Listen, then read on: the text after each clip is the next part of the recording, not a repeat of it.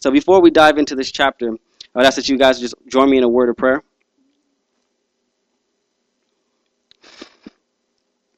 Heavenly Father, Lord, we come to you now recognizing that you are a great God, a mighty God, the same God of the Old Testament and of the New Testament. Lord, you can speak to us, Lord, and we ask that you would speak to us tonight. Father, we thank you. We thank you for sending your son Jesus, that he died our death, but he was resurrected, sealing our fate and allowing us to come into a relationship with you. Father, I pray that, that your word would come across clear tonight. Lord, that you would empty me of myself. Father, that you would just speak through me to your people.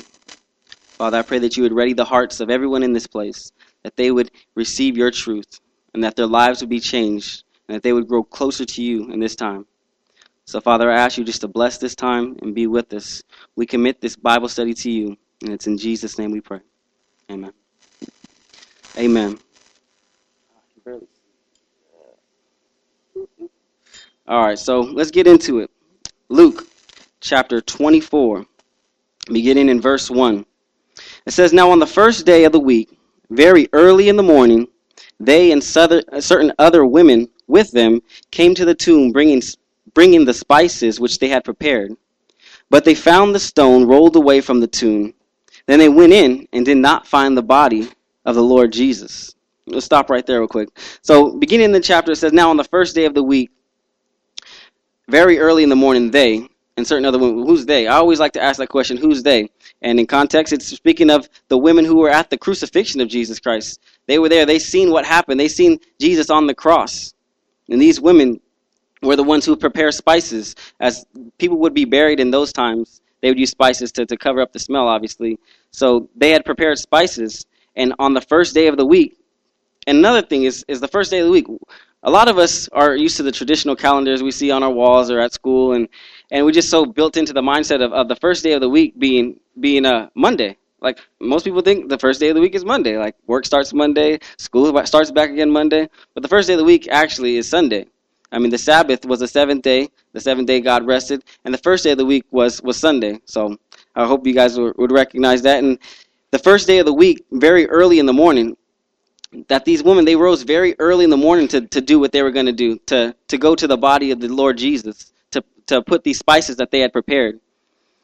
And i always find it interesting like when there's things that are important in our lives they take a, a strong place in, in our schedules. They take a, a prominent place in our schedules. And for these women going to, to do what was right to the to the body of jesus in their hearts they they made time for it. They woke up early in the morning. They made time for the lord.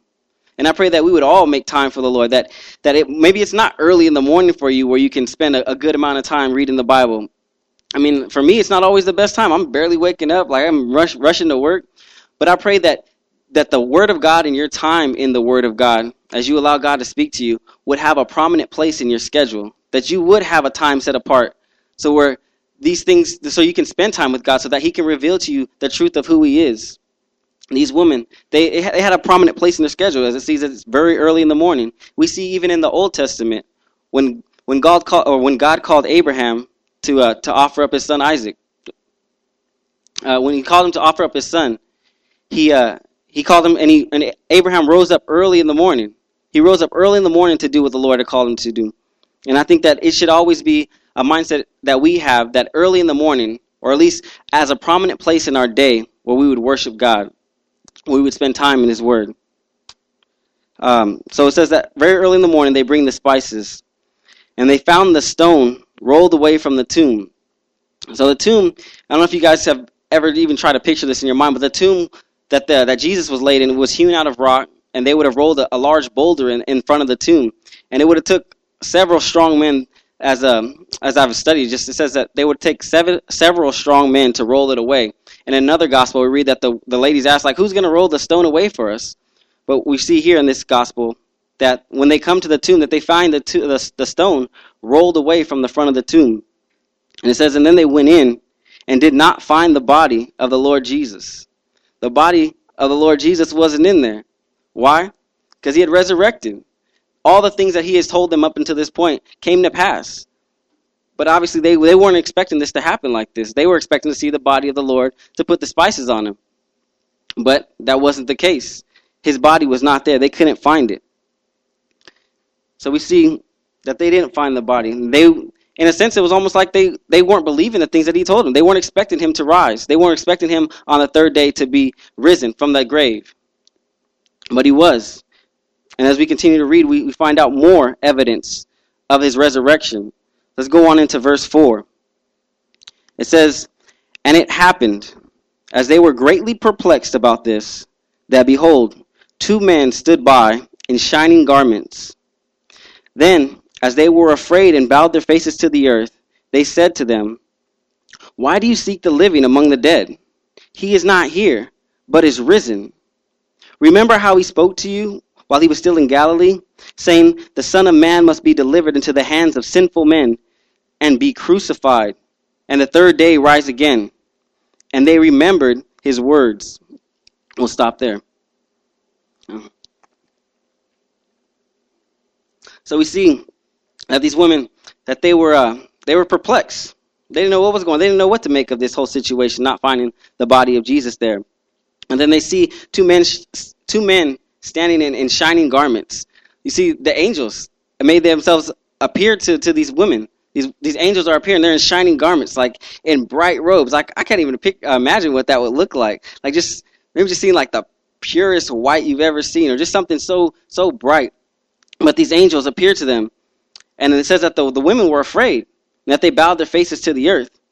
It's almost like the, they, what they were seeing was so so great, so dazzling to their eyes, so bright that they just bowed their faces to the earth. Not in a form of worship, because we see elsewhere in the Bible, whenever someone was to worship before an angel, they would say, "Get up," and we don't see that response here. So they weren't worshiping; they just bowed their heads. They they couldn't bear what they were seeing. But it says that they uh, that they bowed their faces to the earth, and then the angel said to them, "Why do you seek the living among the dead? He is not here, but he is risen." So, like the angels, I'm sure they they they knew the things that were going to come to pass. They they knew that the Lord was resurrected, but these women, they didn't they didn't expect it to happen like this. And they're they're asking like, why do you seek the living among the dead? Don't you know these things are supposed to happen? Didn't you know that he was going to be resurrected? He told you all these things. He he told you multiple times. But these women, they still they they didn't believe, and they were seeking the living among the dead. And they make a, a profound statement. They said, "He is not here, but he is risen." And this is an exclamation point right there because it's an emphatic statement that he is risen. It's a it's a statement. It's it's a truth. The Lord Jesus Christ has risen. He is not dead. He is risen. He's alive and he's moving. He's he's doing things in our world now. He is in control of all things. He is risen. I love on on Easter Sunday. I it was a it was a new thing to me. I remember Easter Sunday coming to church and the pastor would shout from the pulpit, "He is risen," and the congregation responds, "He is risen indeed." And it's just it's a powerful truth. Like I never really knew what that was all about. And then when you read the, the truth of the resurrection, like it is something that we are to, to proclaim. As often as we think of it, He is risen. Yes, He is risen indeed. So if you never heard that, hopefully next Easter you can respond that way. And we just greet each other like that always. Just He is risen. Yes, He is risen indeed. It's a great truth and it's a it's a great promise. It's tied into it. It's a fulfillment of prophecy. Uh, of prophecy. It's a fulfillment of the things that, that the Lord has laid out in Scripture from the beginning. But it says in verse 6 Remember how he spoke to you while he was still in Galilee? The angels have to remind these ladies of the things that Jesus told them. He's like, Don't you remember? And to when they say the word remember there, it can it just means to, to be mindful of or, or just to remind yourself. Don't you aren't you reminding yourself of the things that he told you? This is the Lord Jesus Christ, God in flesh, standing and living among you, walking and preaching, doing ministry amongst you. Don't you remember the things that he said? For us as Christians, God still speaks to us today. He still works in our lives. I pray that when you read God's word and as you continue to dive into it, that He would speak to you. And then when He does speak to you, that you wouldn't just forget these things, that you wouldn't forget the things that He tells you, but that you would be mindful of it, that you would receive it, that you would remind yourself constantly of the things that, that God is showing you, and that you would share these things with other people. We are called to, to remember the truth of God's word. And they asked the ladies here, Don't you remember how he spoke to you in Galilee? And they even quote him. In verse 7, they say, saying, The Son of Man must be delivered into the hands of sinful men and be crucified and rise on the third day. They quote Jesus, Jesus' own words. He told them multiple times that he was, this is going to happen, that he was going to die. But in their own minds, they had their own idea of the things and how they were going to play out. But it said that Jesus himself said that he must be delivered. Why? Because the scripture said. The scripture said that this is what's going to happen to the Messiah. This is what's going to happen to the Savior. He's going to be crucified, delivered, delivered up by the hands of sinful men. And on the third day, he will rise again. Not only will he die, not only will he be crucified, but he will rise.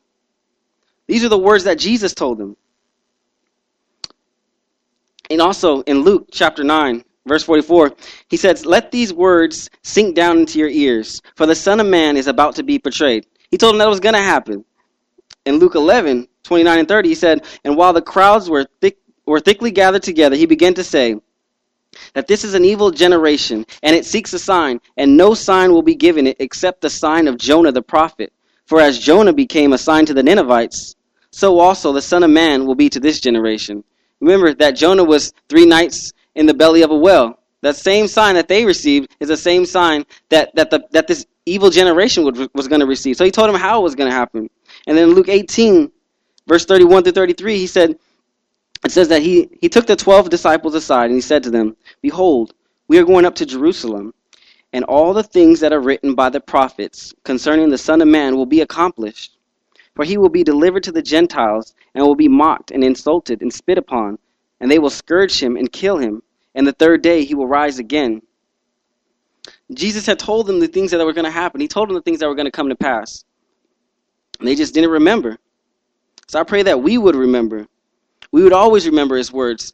I mean, I know for myself, like there's been times where I would read the word of God, I would just I'd go through and almost in a sense of just checking the box, like, oh, you know, I did my, my Christian duty. I, I read I read the Bible today. That's it's a good thing. And it is a good thing. We all should read the Bible, but we should read expecting that God would speak to us, that God would reveal himself to us. And not only that, that we would remember. Uh, a useful tactic for me is, is being active in my own daily readings, my daily devotions, is that I would write down what, what God's speaking to me, just the things that I think that He's showing me. Or if I have a question, jot it down and remember to, to ask somebody so I can I can understand the things that I'm reading.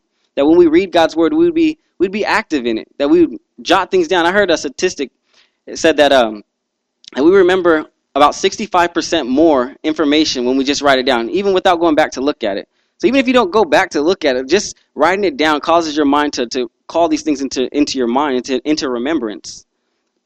So maybe that's something that you want to apply to your own devotion time, is just writing the things down or, or write in your Bible. Make highlighting marks. Use pen.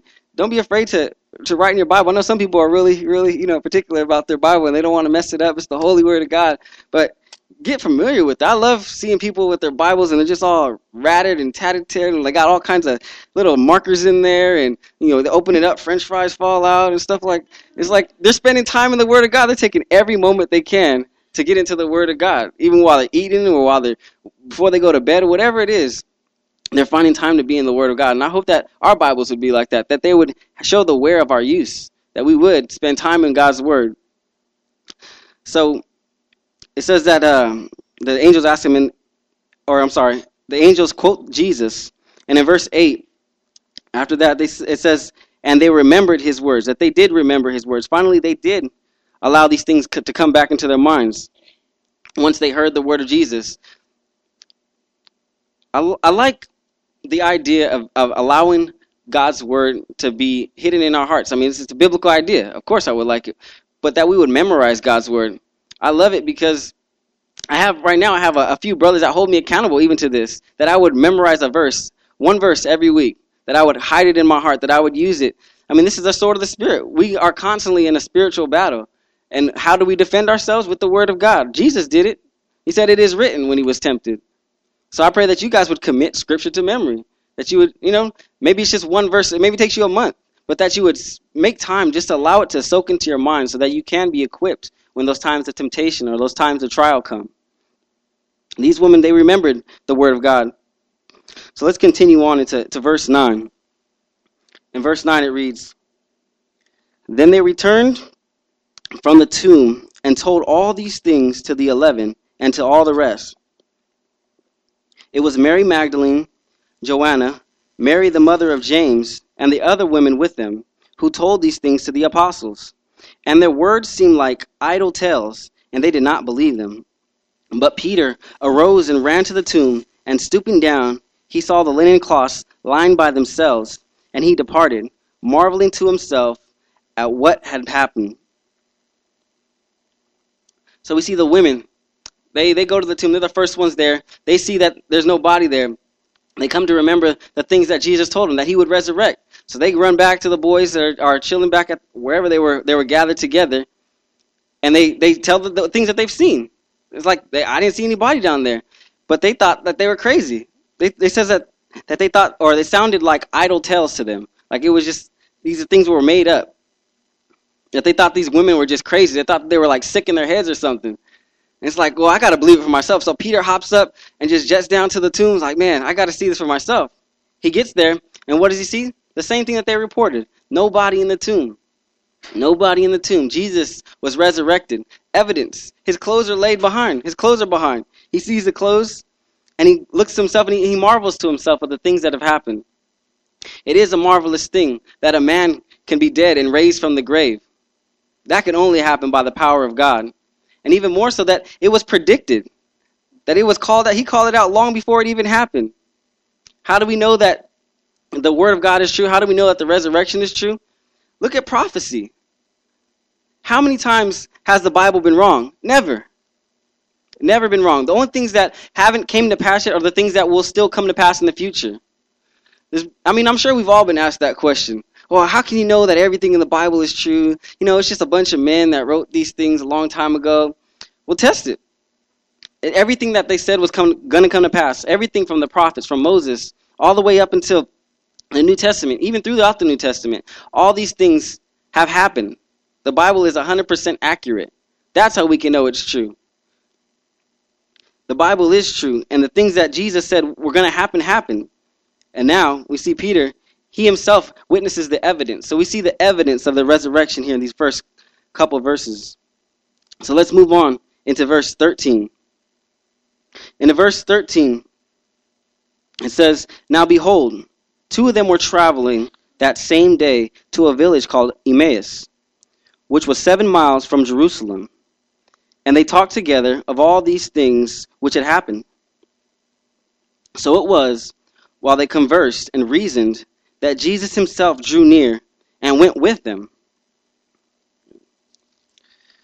But their eyes were restrained, so that they did not know him. And he said to them, What kind of conversation is this that you have with one another as you walk and are, and are sad? Let's stop there. So we see it, it flashes to another scene. Now we're on this road, and there's two men. They're traveling down this road to Emmaus. And it says that it's, it gives us its proximity. It's seven miles away from Jerusalem. So they're walking this, this seven mile journey. And as they're walking, they're talking together with themselves about the things that have happened. They're talking about the resurrection, the empty tomb, that all these things that have come to pass, Jesus being crucified. They reasoned with themselves.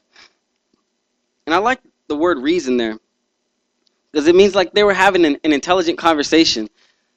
Our faith is an intelligent faith. There are answers for our faith. There are answers for the things that we believe.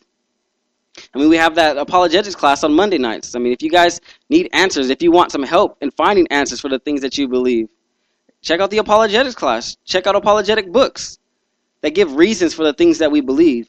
These men here, they, they reason with themselves. And then all of a sudden, Jesus just swoops up on them. And he, drew, he just walks up on him and he sees him in conversation. And he just, he's with them. And he continues to, to, to as they have their conversation, he's just walking with them and, and listening to what they were uh, what they were talking about. And In verse of uh, verse 16, it says, "But their eyes were restrained, so that they did not know him."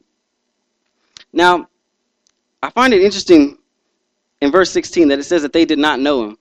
Here they are having conversations about the, the resurrection of Jesus Christ, about the empty tomb, about all the things that have happened up until this point. His crucifixion, him being in the in, in the tomb for three days, the women going down to put spices on and finding the empty tomb. All these things. They know all the facts. They know all the evidence. But yet, they still don't know him. And there's a lot of people that are like that. I'm sure some of you came across people that know the Bible backwards and forward. They can quote scripture better than most Christians can. but yet they still haven't they still haven't come to the knowledge of the truth of the resurrection. They haven't come to salvation. They haven't believed on Jesus for the forgiveness of their sins. And it is possible to know of God. The Bible says even the devil, the, the demons know of Jesus and they tremble. It's possible to know of God and not be known of God. I mean, we read in the in the Gospels that on, on that day there'll be many that come up and say, Lord, Lord, did I not do this for you? Didn't I do that for you? And he'll say, Depart from me, for I never knew you. They knew him, but Jesus didn't know them. It's not a matter of, of whether you can intellectually explain who Jesus is. It's whether or not he knows you. Have you believed on him for salvation? If you have, then he knows you, and you are his.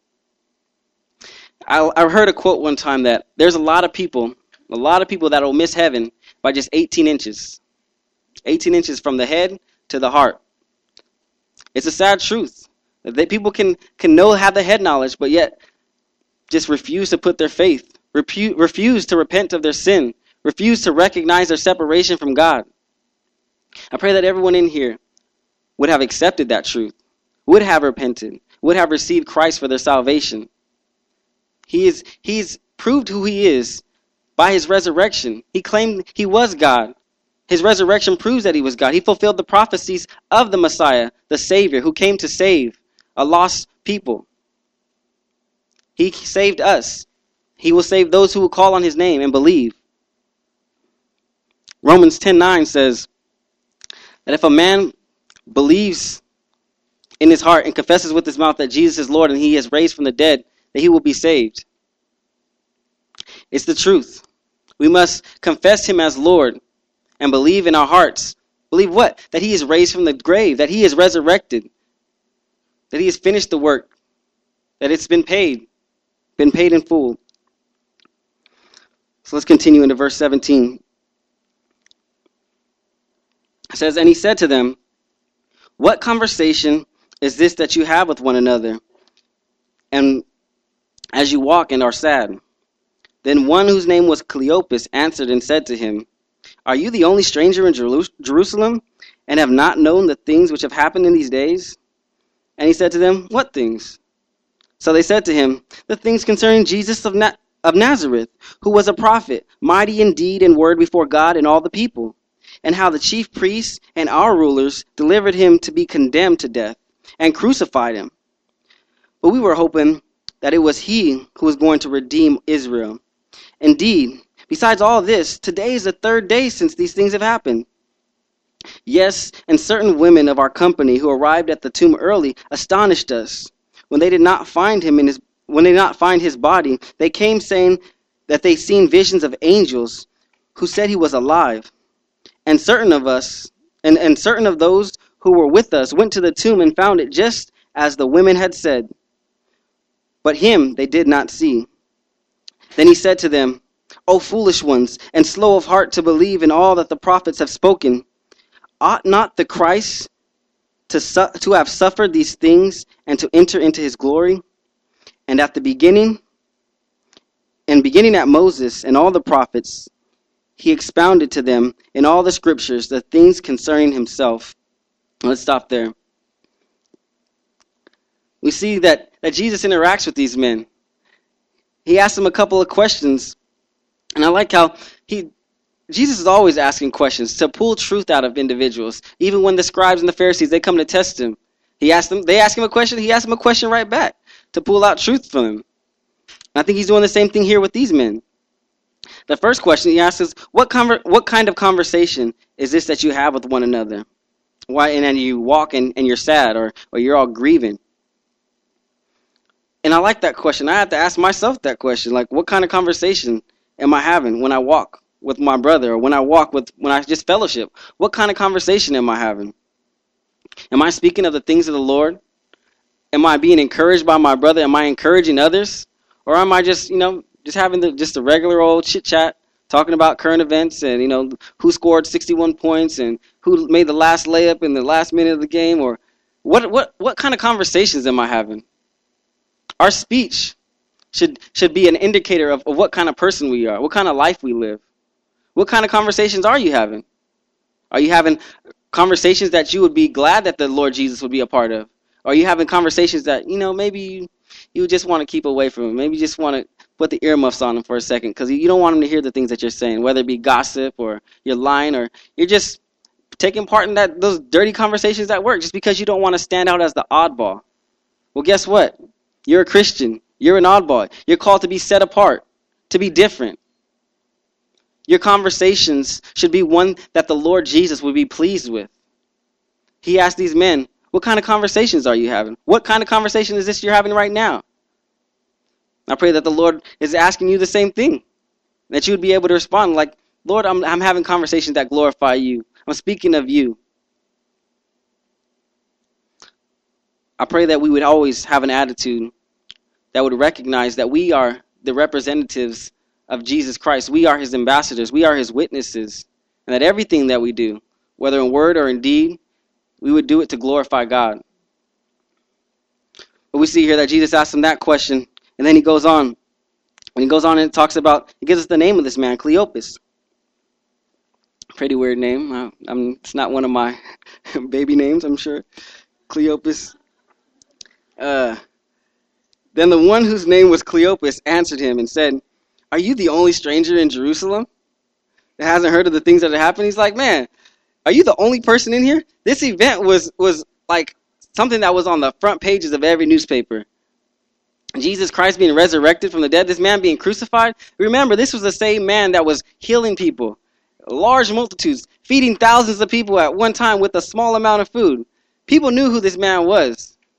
So they were watching to make sure, you know, to see what would happen. What would become of this? Would it really come to pass? The things that he said? He said that he would die and be resurrected. People were watching, and it's it's kind of foolish to me. Like a lot of the skeptics, they'll have the okay, well, you know, maybe somebody broke in and they stole the body of Jesus Christ. Like, come on, are you serious? Everybody knew what was going on. They said that they even put guards at the tomb so that no one could break in. Even if there was a lot of people to roll the stone away, they'd have to be bold enough to, to go and, and stand before Roman guards who were armed. But clearly, that's not what happened.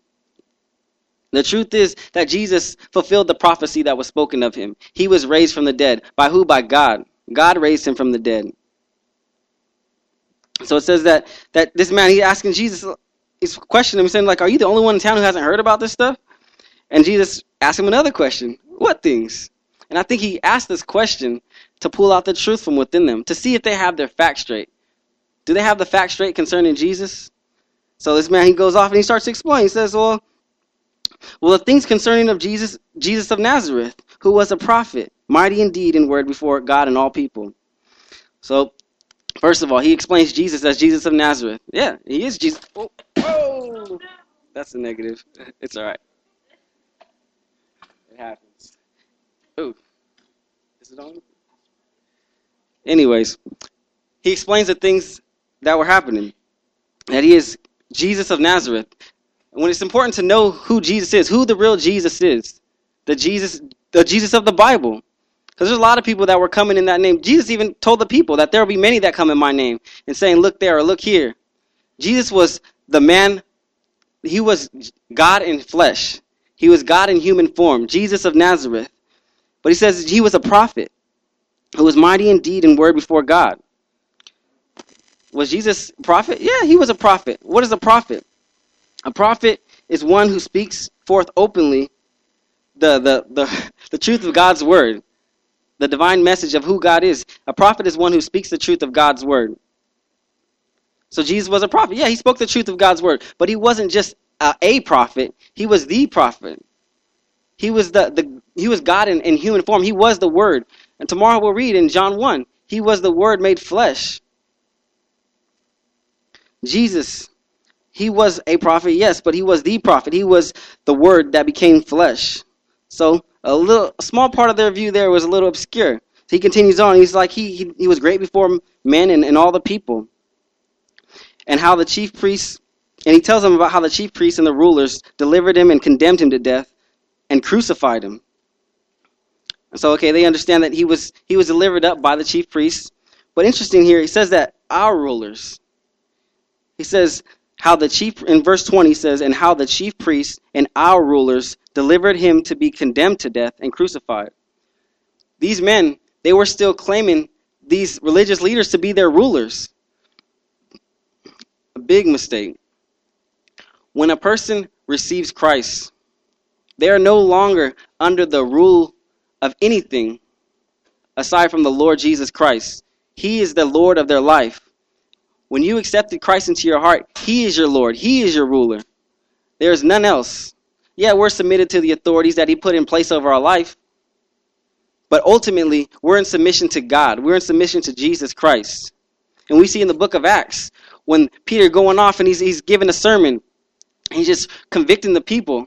He doesn't claim the rulers. He says, Your rulers who delivered Jesus Christ up, he, they're the ones who crucified him. Your people, not my people.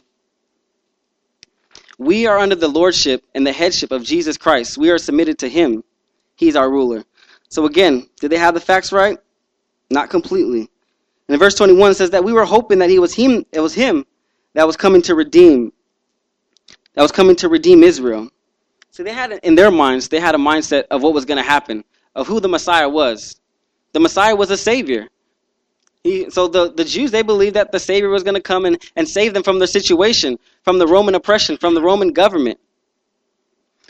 That word redeem there means to release by paying a ransom, or to re- re- redeem just by, by, well, obviously by paying a ransom.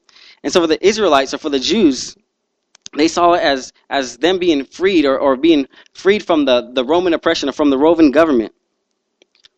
But that's not what Jesus came to do. Jesus came to deliver people from the, the, the rule of the enemy. Those who are, are under the lordship of Jesus Christ are no longer a slave to sin, are no longer a slave to the bondage of sin, to that lifestyle. We've been freed from sin by the work of Jesus Christ on the cross. Prove it. He was resurrected. He proved his power over sin and death in his resurrection. He conquered sin and death. He made a public spectacle of sin and death. You don't have to be in bondage to sin. You don't have to continue in, in doing those things that, that you know grieve the Spirit of God. Why? Because Jesus has given you that power to overcome it. His crucifixion, his resurrection proves it. You have the power to abstain from sin. You don't have to sin. You are free. You have made, been made free by Jesus and the work that he's done. His crucifixion and his resurrection. And that's proof. So they continue on talking to Jesus and they just explain the story. Well, there were certain women of our company in verse 22. There's certain women that went to the tomb and they, they told us the things that they saw. But again, they, these men, they thought they were, the ladies were just crazy. Like, yeah, right. You really? So they went and they saw it themselves. And he says that in verse 24 that certain of those who were with us went to the tomb and found it just as the women said. They found it just as the women had said. The women were accurate in their reports. We need to be accurate in our reports of who Jesus is and his resurrection. Our lives need to be accurate and in line with, with who Jesus Christ is and the work that he's doing in our life.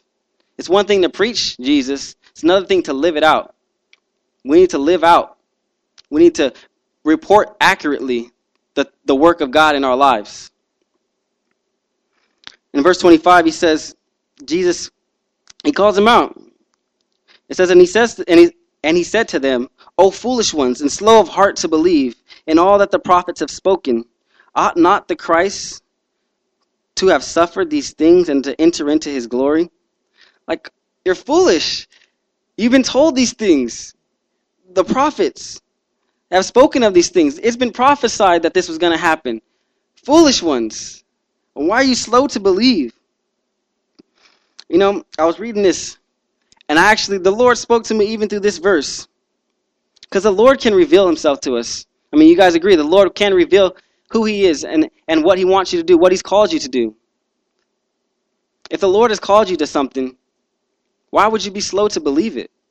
If you know that he's called you, why would you be slow to believe? I had to ask myself the question. If I know the Lord has called me to something, why would I be slow to believe it? Just because I can't see it? Just because I can't feel it? If the Lord has called me to it, I can know that He will equip me for it. If the Lord has called you to something, He will equip. He will establish you. It's a work that He'll do. I had to examine myself. I was like, okay, well, you know, the Lord's got me this far in my walk, you know, but it was almost as if I was putting a limit on how far He could take me. Well, you can't call me to that. You can't call me to go, you know, just just be out, just stand on a, a, corner and preach the truth of the gospel. You can't call me to, to, to hand a flyer to my coworker and invite him out to church.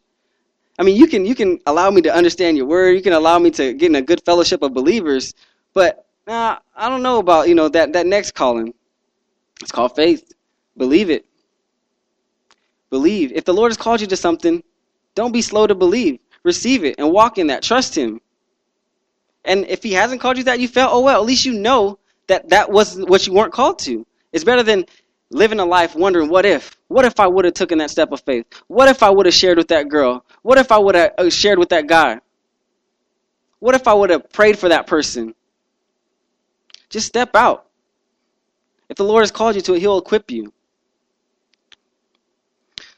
So we continue, and in verse 27, he says that he began at Moses and the prophets, and he expounded, he explained to himself in the scriptures. Jesus is revealed through the scriptures. You want to know God? Everybody wants to know God. You want to know God? Do you really want to know God? Read your Bible. That's how you know God. It's not going to a good church and, and hearing a, a prominent pastor speak. Read your Bible. God will reveal himself to you. Jesus said, in the entire book, it's written of himself. When you're studying the Old Testament, whether you're studying the New Testament, look for Jesus. He's there. Ask yourself, what is this a picture of? What is this pointing to? You want to know God? You want to know His characteristics? You want to know how He worked? You want to know what He's called you to? Read the Bible. Allow God to speak to you. I will never stop preaching that. Read your Bible. I, that is the most crucial thing to our faith. We can never grow in wisdom and knowledge if we're not allowing the wisdom and knowledge to be poured into ourselves. So I say, take time apart. Get alone with God. Make it a prominent place in your life where you would spend time with God to allow Him to speak to you. Jesus, he opened up the scriptures and revealed himself to these men. And we continue into verse 28. Verse 28 says, Then they drew near to the village where they were going. And he indicated that he would have gone farther, but they constrained him, saying, Abide with us, for it is toward evening, and the day is far spent. And he went in to stay with them. Now it came to pass, as he sat at the table with them, that he took bread, blessed it, and broke it and gave it to them. And then their eyes were open, and they knew him, and he vanished from their sight. And they said to one another, Did not our hearts burn within us while he talked with us on the road, and while he opened up the scriptures to us?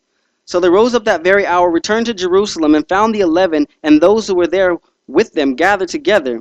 And they said, The Lord is risen indeed, and has appeared to Simon. And they told them about the things that had happened on the road and how he was known to them in the breaking of bread. Now, as they said these things, oh, let me just stop right there. I'm sorry. Let's stop right there, verse 35. So we see that these men, they continue on, and Jesus continues on with them. Jesus continues on with them, and it says that, that they ask him to stay with them. So Jesus stays with them. In verse 30, it says, And it came to pass that he sat at the table with them, and took bread, and broke it, and blessed it, and gave it to them. You know, I used to always question, like, why why do we always pray before four meals? Like, I mean, I would see people even before I was a Christian, like, why do we pray before meals? Like, is it just something like people do as a ritual? Like, oh, let's just say grace. Let's just, you know, God made meat. Let's eat. Like, no, that's that's not what it's to be about. We follow the model of what Jesus set before us. We see when he fed the, the thousands that he he broke he he gave God or he blessed it and broke it and distributed it. God bless the food. Jesus blessed the food. When we pray for our food, when we bless it, I pray that it wouldn't just be some little ritual, that it wouldn't just be something that we just, oh Lord, just thank you for this food, or that you would do it to, to do it to impress people. Just bless the food. Lord, thank you for this meal. Thank you for the finances that I can purchase this meal. And bless that waiter for, for bringing it to me. In Jesus' name, amen. It can be that simple. We don't need to be Pharisees in our prayers. I pray that in our prayer closets that that's the time to get alone with God and have those those long intimate talks with our Father. But when we bless the food, just just bless the food. I mean, it doesn't have to be some dramatic thing. It's just it's just blessing the food, following the model that Jesus set before us. So it says that he blessed the food, and their eyes were open, and they knew him. So we see we, before in verse 16 that they did, did not know him, and now they knew him. That they understood that they understood who he was. They accepted it. They were acquainted with that truth. They knew him. And then they start to say to one another, Did not our hearts burn within us? Didn't it burn within us when he talked with us on the road and while he opened the scriptures to us? When we open the scriptures, that's when God is revealed. When we're sharing the truth of who God is, we get our information, we get our truth from the scriptures, not from some some creative explanation of, of somebody else. If you want to share Jesus with somebody, share the truth of God's word. Share that truth. That's what opens up eyes. That's what allows people's heart to burn. When we see at Sunday morning when the gospel goes out, it's not because the pastor is just a good speaker or he has some clever tactics. It's the word of God going out. And when the word of God goes out, it convicts, it pierces hearts, it convicts people, it brings them to repentance. It, re- it opens their eyes to the truth of who he is. So Jesus opens the scriptures and their hearts burn within them and they, they come to know who he is. So it says that they rose at that hour and they ran back to the people that they had left. And then they told them, they told them the proof of, of the resurrection that the Lord had revealed himself to them. Let's go in verse 36. It says, Now, as they, uh, as they said these things, Jesus himself stood in the midst of them and said to them, Peace be to you. But they were terrified and frightened and supposed they had seen a spirit. And he said to them, Why are you troubled? And why has, your, has doubt arisen in your hearts? Behold, my hand, and behold, my feet, that it is I myself. Handle me and see. For a spirit does not have flesh and bones, as you see I have. And when he said this, he showed them his hands and his feet. But while they still di- but while they still did not believe for joy and marveled, he said to them, Have you any food here? So they gave him a piece of broiled fish and some honeycomb, and he took it and ate it in their presence. The question arises a lot, like, what will heaven be like? You know, what's going to happen in heaven? Like, uh, are we going to eat? Are we going to, you know, play basketball? Are we going to, you know, be able to do all kinds of things that we enjoy here on this earth? Well, according to this, in our glorified state, as Jesus is in his glorified state after the resurrection, he is not a spirit. He's not a ghost. He's not some kind of force. He's a physical person. He tells them, touch my hands, handle me, feel my feet, look at me. Matter of fact, give me some of that food over there. And he, he eats some fish, some honeycomb. He eats. So are we going to eat in heaven or are we going to eat in our glorified state? I think it's biblical, yes. And I'm looking forward to that. I know you are too, Gary. but uh, we will eat in heaven. We will eat. We will eat, and we will feast. So it says um, that he took it and he ate it in their presence. And then he said to them in verse 44 Then he said to him, These words which I speak to you, or these words which I spoke to you while I was still with you, that all things must be fulfilled which were written in the law of Moses and the prophets and the Psalms concerning me. And he opened their understanding that they might comprehend the scriptures. And then he said to them, Thus it was written, and thus it was necessary for the Christ to suffer and to rise from the dead the third day, and repentance and remission of sins should be preached in his name to all nations beginning at Jerusalem. And you are witnesses of these things. And stop there. So, Jesus, we see the proof, we see the, the physical proof of, of his resurrection, that he's, he's a resurrected person. And then he continues and he speaks to them, and he tells them the, the truth of the scriptures, that it has been prophesied. It, it was going to come to pass that, that these things were happening. That things that these things were going to happen. It has been written in the law of Moses, which the law of Moses would consist of the first five books of the Torah, the prophets, which are all the prophets, and the Psalms, all the wisdom books. They all point to Jesus. They all are, con- are concerning him. And it says in verse 45, or 45 that he opened their understanding, that they might, that they might un- comprehend the scriptures. It's, it's an important thing to realize that our, our desire to understand God or to, to figure him out, while it may be a good desire, that knowledge comes from God. That the only way we can understand Him is by His will, by Him allowing Himself to reveal Himself, by Him revealing Himself to our to us. But the only way He can reveal Himself to us is if we're in the Word of God. If we are reading Him, we are reading of Him. We're asking the questions. What is this speaking of? Who is this pointing to? Again, it is important. It is so crucial to read your Bible. That's why we do this Bible study. That's why we encourage you to read your Bible every single day. That you would read a chapter a day. That you would allow God to speak into your life. That as yesterday was Luke 23, today's Luke 24, tomorrow is John chapter 1. If this is your first time or you haven't been reading, look, we're starting a brand new book tomorrow. Jump on track with us. Walk with us. Let's continue to grow in wisdom and knowledge of who the Lord is. Allow Him to open our understanding of Himself.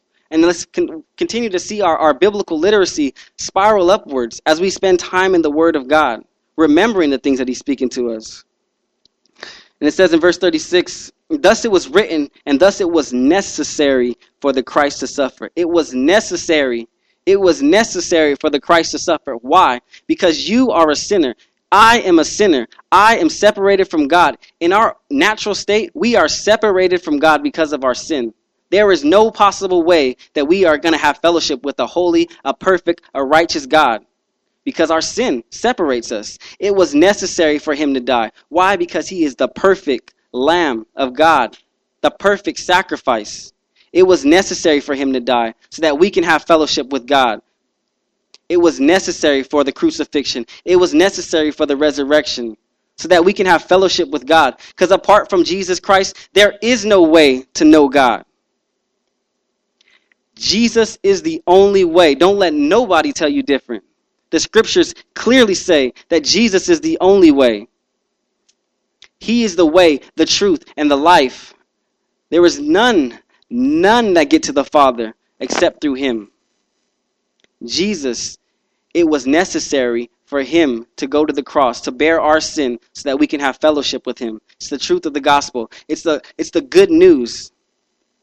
It's the reason why we can enjoy this life that we live. It's the reason why we can have abundant life. It's the reason why we experience blessing and why we experience the answer to prayer because of the work of Jesus Christ. Everything in our life should give thanks to that. Everything we do, everything we say, everything that we're a part of should bring glory to God in recognition in recognition of what he has done for us. It was necessary. It was necessary for Christ to suffer and to be raised from the dead on the third day. And he commissions them in verse 47 and that repentance and remission of sins should be preached in his name to all the nations, beginning at Jerusalem. It is necessary that repentance is preached, that remissions of sin is, is preached. It is important when we share the good news of the gospel. Not only do we give like, oh yeah, Jesus loves you, he wants you to go into heaven, he, he wants all these good things for you, he wants to bless your life. Yes, it's true. But people need to recognize the bad news as well that apart from Jesus Christ, you will be headed to hell. Apart from the work of Jesus Christ, you will go to hell. That you must repent of your sin. You must recognize that you are a sin, that you must repent of that. You must turn away. Repentance means to turn away, to have a change of mind, to turn away from, to repent of your sins and walk towards God. And that the remission of sins should be preached. The remission the word remission means release from bondage or imprisonment.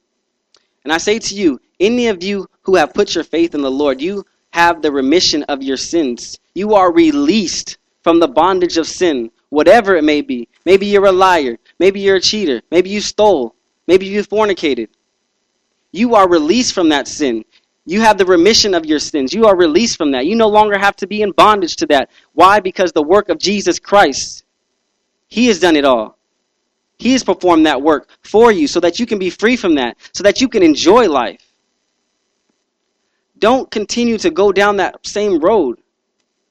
You know, the enemy, he likes to present sin as, a, as something enjoyable. Oh, there's life in that. Go go indulge in that. No one has to know about that. Just just just just play with it a little bit. The angels asked the, the women, he said, Why do you seek the living among the dead?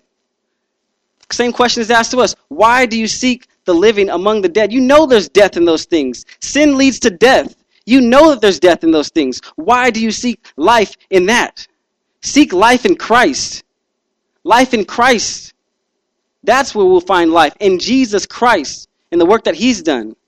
Not in your sin. Don't be fooled. Don't be ripped off. The enemy wants to rip you off. I'm telling you right now, he wants to rip you off. Don't continue down that road. Make it a mark in your life tonight to repent, to turn towards God, to walk with Him. He says that this should be preached. Not only should we, we internalize this truth, but we should preach this to others. Why? Because we are witnesses. If God has came into your life, if God has done a work in your heart, if He's transformed you, you are His witness. What do you see a witness do? A witness gives a testimony. Picture a witness stand. Picture a courtroom. You got the witness stand. That witness is there giving an account of the things that he's seen or heard and experienced. Or he's an expert in these things. He's giving a testimony. We are called to give a, a testimony of the things that we've experienced. Your life is a testimony. The things that you've experienced. The way that the Lord came into your life and, and took you out of that lifestyle, took you away from those sins. That's a work that the Lord did. We are called to give a testimony. We are called to be his witness in that. Also, a witness can be an expert. They, are, they have a, a great understanding of the situation or the things that are going on. We are to have a great understanding of who it is that we preach, who it is that, that we find our salvation, how we find our life. We are to be experts in the sense that we would study our word, that we'd be able to give an, a reason to those who ask us, a reason for the hope that's within us. Why are we so happy? Why are we so joyful? Why can't we smile when things are going bad? We're, we're, we're called to give a witness to that. It's because Jesus and the work that he's done in my life. Share that truth. We're called to be his witnesses. So we see going into this next set of verses, not only do we have evidence, do we have physical proof, and are we called to be witnesses, but he gives us a promise. The resurrection, the death and resurrection of Jesus Christ has for the believer a great promise. Let's read of it. It says, Behold, I send the promise of my Father upon you, but tarry in the city of Jerusalem until you are endued with power on, from on high. The promise, the promise of the Holy Spirit. How do you know that you're saved? Because the Holy Spirit works in your life. The Holy Spirit re- reveals to you your own sin. The Holy Spirit convicts you. That's how you know you're saved because the Holy Spirit dwells within you. You are the temple of the living God. You are the temple of the Holy Spirit. The Holy Spirit will work in your life. You have been given the promise. Because of his death and resurrection, you've been given the promise of the Holy Spirit. So that you can be his witness. Oh, I don't know if I can share my faith. I don't know if I can, you know, study the Bible like everybody else. You've been given the Holy Spirit. You've been equipped to go out and preach. You've been equipped to understand the truth of God's word because his Holy Spirit is your promise. He's your helper. And he will allow you to understand who God is and it will equip you to fulfill the calling that the Lord has placed upon your life. Verse 50 says, And he led them out as far as Bethany, and he lifted up his hands and blessed them. And now it came to pass, while he blessed them, that he was, that he, part, that he was parted from them and was carried up into heaven. And they worshipped him and returned to Jerusalem with great joy, and were continually in the temple praising God. Amen. This last set of verses we can just because it doesn't have the red letters, we can almost want to gloss over and just close up the book. But I think there's one key truth here. That as Jesus was, he held up his hands, he blessed the people, and as he blessed the people, they saw him ascend into heaven. And when they saw him ascend into heaven, after, what was their response? They worshiped him. They worshiped him. How did they worship him? Well, the next section says, the next set of words says that they returned to Jerusalem. Remember, it says that and Jesus said in verse 47 that this should be preached to all nations, beginning at Jerusalem. What did they do? They obeyed. Their worship was obedience. They obeyed. They went back to Jerusalem and began to preach. How do you worship God? You obey. If the Lord has called you to something, obey. If the Lord has called you to do something, obey. That is your worship to God. Worship God by obedience. don't be fooled. Disobedience can be clearly identified. Delayed obedience is still disobedience. The only obedience is immediate obedience. I'll say it again delayed obedience is still disobedience. Obey. Worship God. Obey. And it says in verse 53 that they were continually in the temple praising and blessing God. Like I said, we are the temple of the Holy Spirit. We are the temple of God. We're to live life praising God continually in this body, continually giving Him thanks, continually glorifying Him, continually worshiping Him. Why? Because He's worthy. Look what He's done for you. Look what He saved you from. He has delivered you, He's released you. He's given you the promise, He's given you the facts, He's given you evidence, He's given you everything you need to be successful in this life. Worship Him continually in this body. It closes out with Amen. Amen. So be it. So be it. The truth of God and his resurrection. So be it. I heard a, I guess you could call it a rhyme, and it it clearly depicts the truth of the resurrection. And I pray that as we close, that you guys will just listen and, and hopefully that you would hear the truth of what we just read come out. It begins like this I'm homesick. This body's a tent. Heaven's where home is. So I guess it's safe to say that God's people are homeless. And just as sure as a fugitive runs, our monies are tied up in mutual funds. Cats be like, you got unusual ones. That's because the riches we got are stored up for after the funeral, son. Numeral one, Christ had to rip the veil because there was bad blood between us, like sickle cell, anemia. The media, they keep feeding us lies, and immediately we eat it up like medium fries. The heart beating inside longs for the day when Christ will come and plus bring me to his side and clothe me in white. We'll be just like him, like Kobe and Mike. We're going to glory, right? We're headed to the new heaven, new earth, and I got proof. It's Jesus Christ's resurrection, and I'm not duped. This is objectivity. It's not my truth. We're going to glory, y'all. How about you? Listen, my papa, he ain't no rolling stone. But when the angels rolled the stone away, you better know the Roman soldiers were blown away. We got a stowaway. Nah, it's Jesus Christ that died, resurrected, folded his clothes, and stole away. Now that's incredible. He showed himself to credible witnesses that witnessed his death, but didn't expect him to come out of the grave just as the scriptures had said. They thought the ladies were sick in the head when they came back reporting what they had seen with their eyes. The disciples were skeptical, so they sent Peter and John to verify what they told them. Jesus is risen. Meanwhile, the chief priests were bribing the soldiers, obviously with valuable tokens. They told them to keep quiet and just to say that the body was stolen by the disciples at night. But the, while the soldiers were sleeping, but the story was leaking. He showed himself breathing, living, and moving. He made appearances. He showed them his feet and his nail scarred hands, reiterated and told them the secret. He said, I'm the fulfillment of Moses' teachings. Cleopas' grieving had turned into joy because he was hoping to see his Redeemer. Even Josephus wrote of this Jesus, the historical Christ. Even explorers alike. There's irrefutable evidence in support of his life, plus his dying. I am not lying. Tell a friend who's agnostic, God has got no skeletons in his closet. They can't find his bones. They're nowhere to be found, not even his teeth. Nowhere in the ground. Why? He's home wearing the crown. The disciples watched him ascend. Therefore, we're Holy Spirit endowed with the power to be witnesses. How many listeners know that when you die, you'll rise and be with the rest of us?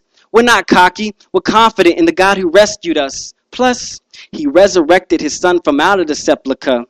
Have you accepted these facts? And if you haven't, let's chat. After the show, will email me. I'll be happy to rap about these matters concerning our faith. Jesus Christ and his resurrection has determined our fate. Amen. Amen. Praise the Father. Remember, continually praising the Father, continually praising the Father in everything that we do. So I pray that you guys were blessed tonight. And before we go, I would like to just pray over you guys, if you would. Father, I just thank you. Lord, I thank you so much for the work that you've done on the cross. I recognize my sin and how it separated me, Lord. I pray that all these here would see that as well, that they would see that they are no longer a slave to sin. They are no longer in bondage because of the work that you did on the cross. Father, I pray that you would fill these now with your Holy Spirit, that they would be equipped to do whatever it is that you've called them to do, that they would be able to be your witness at work, at home, at school, wherever, Lord, that they would just stand up boldly for you, and that they would proclaim the truth of who you are, that they would be able to give a defense that they would read their Bibles, that you would speak into their lives. Father, I pray that you would open up their eyes to the truth of who you are as they dedicate themselves to know you, and that you would continually convict us and change us, conform us into the image of your Son. Lord, we thank you. We look forward to seeing you on that day. And until then, Lord, help us to live lives that would glorify you. We thank you, Lord. We love you. And it's in Jesus' name we pray. Amen.